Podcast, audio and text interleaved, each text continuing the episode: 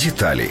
Согласно данным Всемирного экономического форума, наиболее лояльными по отношению к женщинам оказались Исландия, Финляндия и Норвегия. Всего в рейтинг вошли 144 государства. Его замыкают Йемен, Пакистан и Сирия. Средний индекс гендерного разрыва во всем мире составляет 68%. Авторы доклада утверждают, что при сохранении существующих тенденций этот разрыв может быть полностью нивелирован за 83 года. Это, возможно, произойдет при жизни детей, рождающихся сегодня. Эксперты Всемирного экономического форума отмечают, что ликвидация Тенденция гендерного неравенства в зарплате и участии в рабочем процессе за последний год убавилась настолько, что мужчины и женщины смогут достичь экономического равенства только через 170 лет. При этом быстрее всего гендерный разрыв сокращается в Южной Азии, Западной Европе, Латинской Америке и Африке, к югу от Сахары. Гораздо медленнее неравенство сокращается на Ближнем Востоке и Северной Африке, в Восточной Азии и Тихоокеанском регионе. Но хуже всего дела обстоят в Восточной Европе и Центральной Азии, говорится в докладе.